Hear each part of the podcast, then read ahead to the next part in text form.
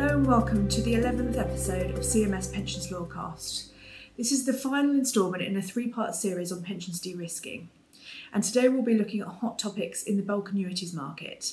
That is, what are some of the current issues facing trustees when they go to buy in and then ultimately buy out the liabilities of their pension scheme with an insurance company. My name is Maria Rodier and I'm a partner in the CMS Pensions team, and joining me today are Amanda Chamings, a Senior Associate, and Elaine He, an Associate in the CMS Pensions team, along with industry expert Uzma Nazir, who is Head of Origination Structuring at Pension Insurance Corporation, one of the largest insurers in the bulk annuities market. Today, Uzma, Elaine, Amanda and I will be taking you through the following. Firstly, Uzma will be updating us on what the market looks like in these uncertain times. Is it still a good time for trustees to even consider a transaction of this nature? Are deals still being done? And most importantly, what does the pricing look like? Secondly, Elaine will be discussing a specific type of cover, residual risk cover, which is becoming more and more popular in the market, and some key issues that trustees should be thinking about if they are considering a residual risks deal. Amanda will then spend some time looking at the type of security available for members. For example, will cover still be available from the Pension Protection Fund? And finally, I'll be briefly discussing a current hot legal topic, the potential loss of tax protection for some pensioners when the scheme moves to buyout. Okay, Uzma, over to you. Thanks, Maria. I'm going to start off by giving you the background on the bulk annuity market over 2020 to date. So firstly, we've had a very busy 2020, and that has been noted in the volume of business that has been written to date. The last published figures are the half one 2020 figures, where 12.6 billion of business has been written, both through buy-ins and buyouts across the industry. This is actually the second biggest half first year in the bulk annuity market to date. The busiest was last year. So this just shows that buy-ins and buyouts are still being written even in these uncertain times. It's actually quite competitive pricing as well that trustees are finding. So for pensioner buy-ins, there are about 6 insurers who you're able to get a quote from, and many processes up to those 6 people do quote for them. For buyout deals, there's about 4 insurers quoting on those. And this competition plus current market conditions has led to some very competitive pricing over 2020. So how has the industry coped with COVID? Well, I can speak from PIC's experiences in that we did seem to adapt quite seamlessly to those uncertain times. So we just switched to working from home. Everybody had laptops. All of the deals that we were working on continued.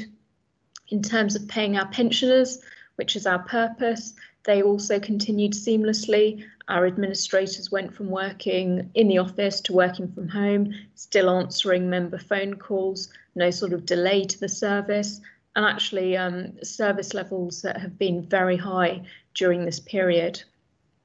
Everybody that we've been dealing with, consultants, lawyers, and trustees have all been working from home, and there has been really no delay to business as usual activities.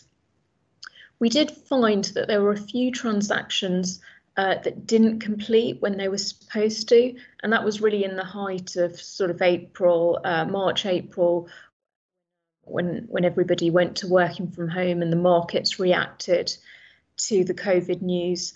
And really those transactions didn't happen because there were liquidity concerns in the market. So trustees were getting advice that actually if they transfer their assets to an insurer or they liquidate their assets, there's going to be very high dealing costs because there are these liquidity constraints.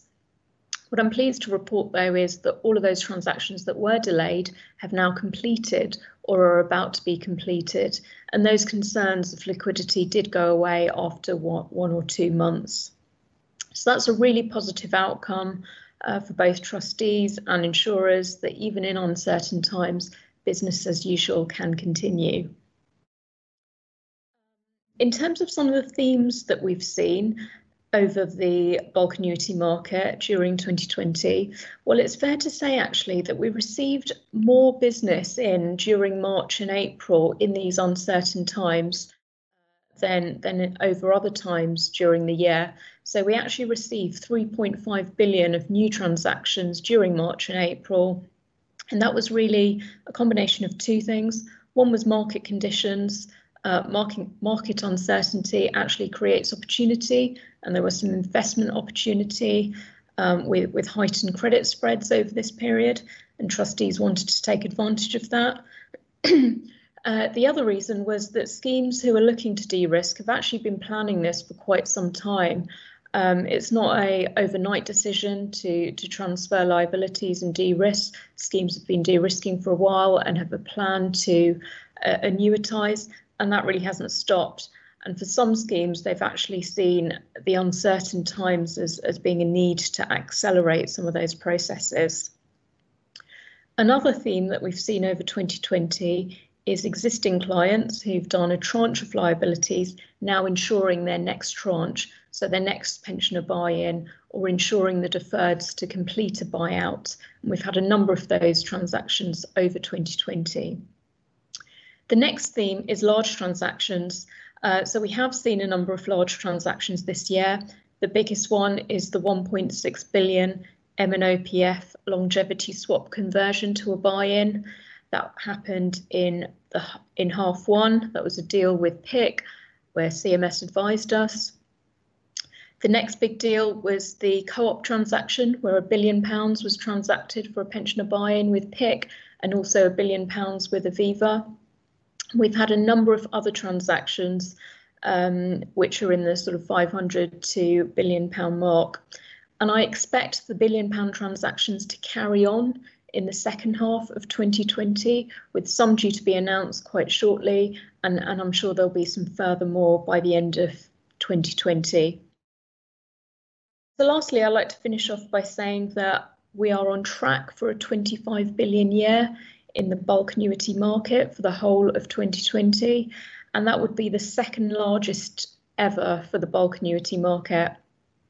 Last year was the outlier, which had 40 billion plus of liabilities transacted, but that was really driven by a small number of large schemes all happening to go to buyout at the same time. Now, while 2020 won't get there, we're actually in conversations with a number of pension schemes, large pension schemes, who are looking to de-risk, and I imagine they'll all come to market over the next few years. So I'd say that the bulk annuity market is resilient. 25 billion is probably the new norm for a business as usual year, but we could see some years with 30, 40 billion worth of transactions, depending on when the very large schemes want to transact. I'll now pass over to Elaine, who's going to talk some more about the bulk annuity market. Thanks, Uzma. It's really interesting to see where the market is at the moment, and it's encouraging. There's a strong volume of deals going on despite the current circumstances. So as Maria touched on, one of the things that we're seeing is an increased number of our trustee clients thinking about a residual risks buy-in. So I'm going to talk a little bit about how the cover under residual risks buy-in will differ from a standard buy-in, and what trustees want to be thinking about if they're considering going down the residual risks route. So what distinguishes residual risk from a standard buy-in is the level of cover under the policy. Under standard buy-in, the insurer will only provide cover for benefits in accordance with the benefit specification attached to the policy and in respect of the beneficiary specified in the data that's provided to the insurer at the time. Sometimes new members can be added as part of a data cleanse process, but this would be subject to a price adjustment. In contrast, the cover under residual risks buy-in will go further.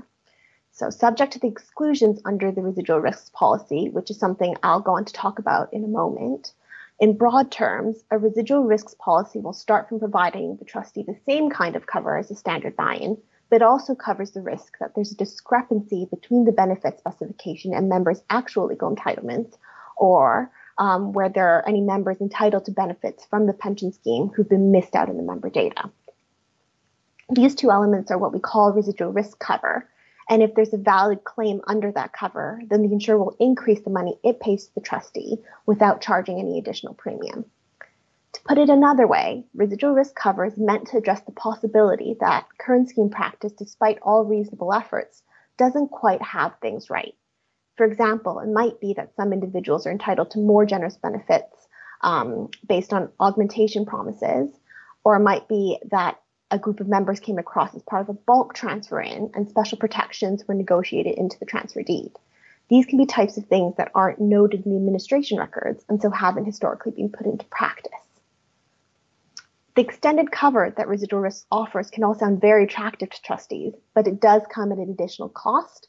The exact amount will differ from scheme to scheme, but we often see residual risk cover costing an additional 1% to 1.5% in premium. Moreover, it's important to keep in mind that residual risks isn't truly all risks, because the scope of the cover will always be limited by exclusions. Common types of exclusions that we've seen are things like execution risk. That's the risk that documents weren't signed properly, the risk that Section 67 or 37 certificates weren't obtained when they needed to be, task risks, for example, for unauthorized payments, and benefits based on documents or information not disclosed to the insurer. Ultimately, the exclusions will be unique to each scheme, and the exact scope of the exclusions will come out through the due diligence process. Your cover will also be limited by a no digging requirement, which effectively says that unless a member brings forward a claim or something is discovered as part of a business as usual administration process, trustees can't go looking for problems after they got the policy in place. And this brings us on to an important way that residual risk deals differ from a standard buy-in. While the insurer will review and agree the benefit specification as part of a standard buy-in, the level of due diligence that needs to be undertaken in anticipation of your residual risk deal is much more onerous, because the insurer will want to go through everything with a fine-tooth comb to get the best assessment of the potential risks they're taking on. What this means for trustees is that a residual risk deal takes a great deal of time and preparation, both in terms of getting the documentation together in a sensible way to share with the insurer, and having the right people in place to address the insurer's questions throughout the due diligence process. So any trustees thinking about residual risk will want to be confident that they have the right resources and experienced team of advisors in place if they're thinking about residual risks. Now I'm going to pass you over to Amanda, who's going to talk about trustee protections when things go wrong after the policy's in place, whether that's on a standard or residual risk basis. As Elaine mentioned, I'm now going to talk briefly about the different protections that exist for members' benefits in the event that things go wrong. So, for example, either a sponsoring employer or the insurer that issued a bulk annuity policy go insolvent. These protections vary depending on whether the scheme is in the buy-in or buy-out phase. Therefore, I'll start by looking at the protection available during a buy-in. In order to enter into a buy-in, whether a partial or a full one, trustees are essentially exercising their investment power to purchase an insurance policy to protect members' benefits. Ultimately, the liability to pay those benefits to members remains with the trustees and the sponsoring employer supporting the scheme. In the event that the sponsoring employer becomes insolvent and is no longer possible to meet the liabilities of the scheme will, provided the relevant conditions are met, pass to the Pension Protection Fund. As you'll be aware, this is a statutory fund that aims to pay compensation to members of eligible defined benefit schemes in the event that a sponsoring employer has become insolvent, and provided that certain entry conditions are satisfied. Therefore, members would benefit from the same protection they would have if the scheme did not have a bulk annuity policy in place. That's to say that members above normal retirement age at the point a scheme enters into the PPF receive 100% of their benefits. However, for those below normal retirement age, their benefits are subject to a cap. This was set at £41,461 for the 2020-21 year, but it's also worth noting that a recent case of Hughes versus the board of the PPF ruled that such a cap is unlawful. However, this case is currently under appeal. In certain circumstances, a scheme may be able to provide benefits that are more favourable than those available from the PPF, in which case the scheme comes out of a PPF assessment period and an underfunded wind-up will generally be triggered. Most buying contracts cater for this circumstance and enable the trustees to request amendments to be made to the policy to reflect either a reduction or adjustment to policy benefits. So what happens where a scheme has moved to buyout? In this circumstance, benefits will have been fully secured with an insurer. This means that the sponsoring employer no longer supports the scheme, and if everything has gone to plan, the trustees' liabilities towards the scheme will have been discharged and the scheme wound up. As such, the scheme would no longer be eligible for entry into the PPF. So who would members look to for payment of their benefits? Once the members' benefits have been bought out, the risk to members is that the insurer who provides their policy goes insolvent. Firstly, it's worth stating that insurers are obviously heavily regulated entities, and they have to meet a number of requirements in relation to the amount of capital they hold. Therefore, an insurer failing is seen as a very low risk. But that's not to say that it can't happen. In the event this situation arises, members will be able to look to the Financial Services Compensation Scheme. This is a statutory compensation scheme and what's known as a fund of last resort. Generally speaking, the preferred option would be to transfer the business from the failing insurer to another insurer where possible, rather than paying compensation. However, if that is not possible, the Financial Services Compensation Scheme, which you might have also heard referred to as the FSCS, protects 100% of claims in relation to long-term insurance, which would capture a buyout policy. And there's also no upper limit. If you're a trustee thinking about entering into a bulk annuity policy, then the protections available to ensure the payment of members' benefits if a sponsoring employer or insurer go insolvent is a point for consideration. I'm now going to pass over to Maria, who's going to talk about fixed protection in a bit more detail. Thanks, Amanda. So first, I think it's worth setting out some background to this issue.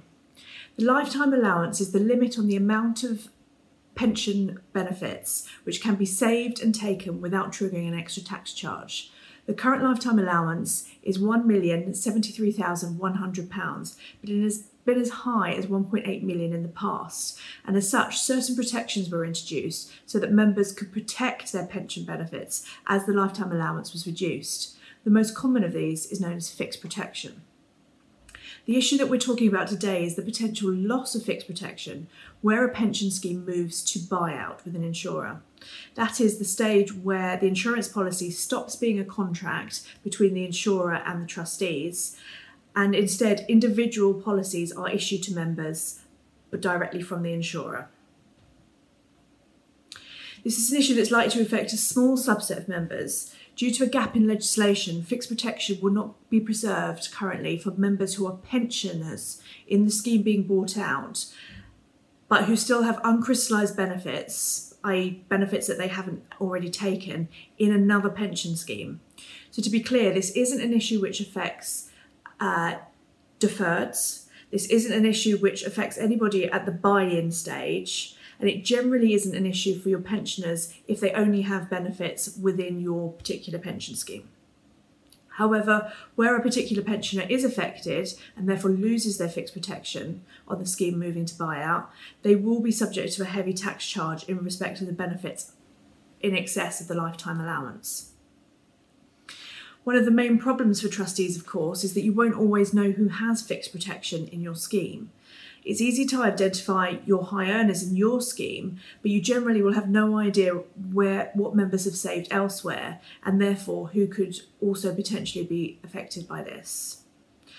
So where does this leave trustees? Well, firstly, this has been acknowledged as an issue within the industry, and there is recognition by HMRC that the legislation needs to be fixed.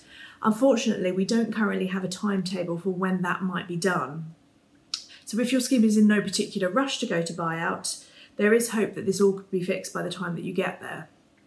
However, if the plan is to move to buyout in the near future, there are potential ways to structure your buyout in order to deal with this issue. So you will need to take legal advice and obviously engage with your chosen insurer as early in the stage as possible in order to look at these options. Finally, given this issue is likely to affect a few pensioner members but can have potentially severe consequences for those individual members, the trustees will want to take steps to identify any members with fixed protection who could be impacted as early as possible in the process. So you will want to think about this in communications more generally, but certainly in the run-up to buyout.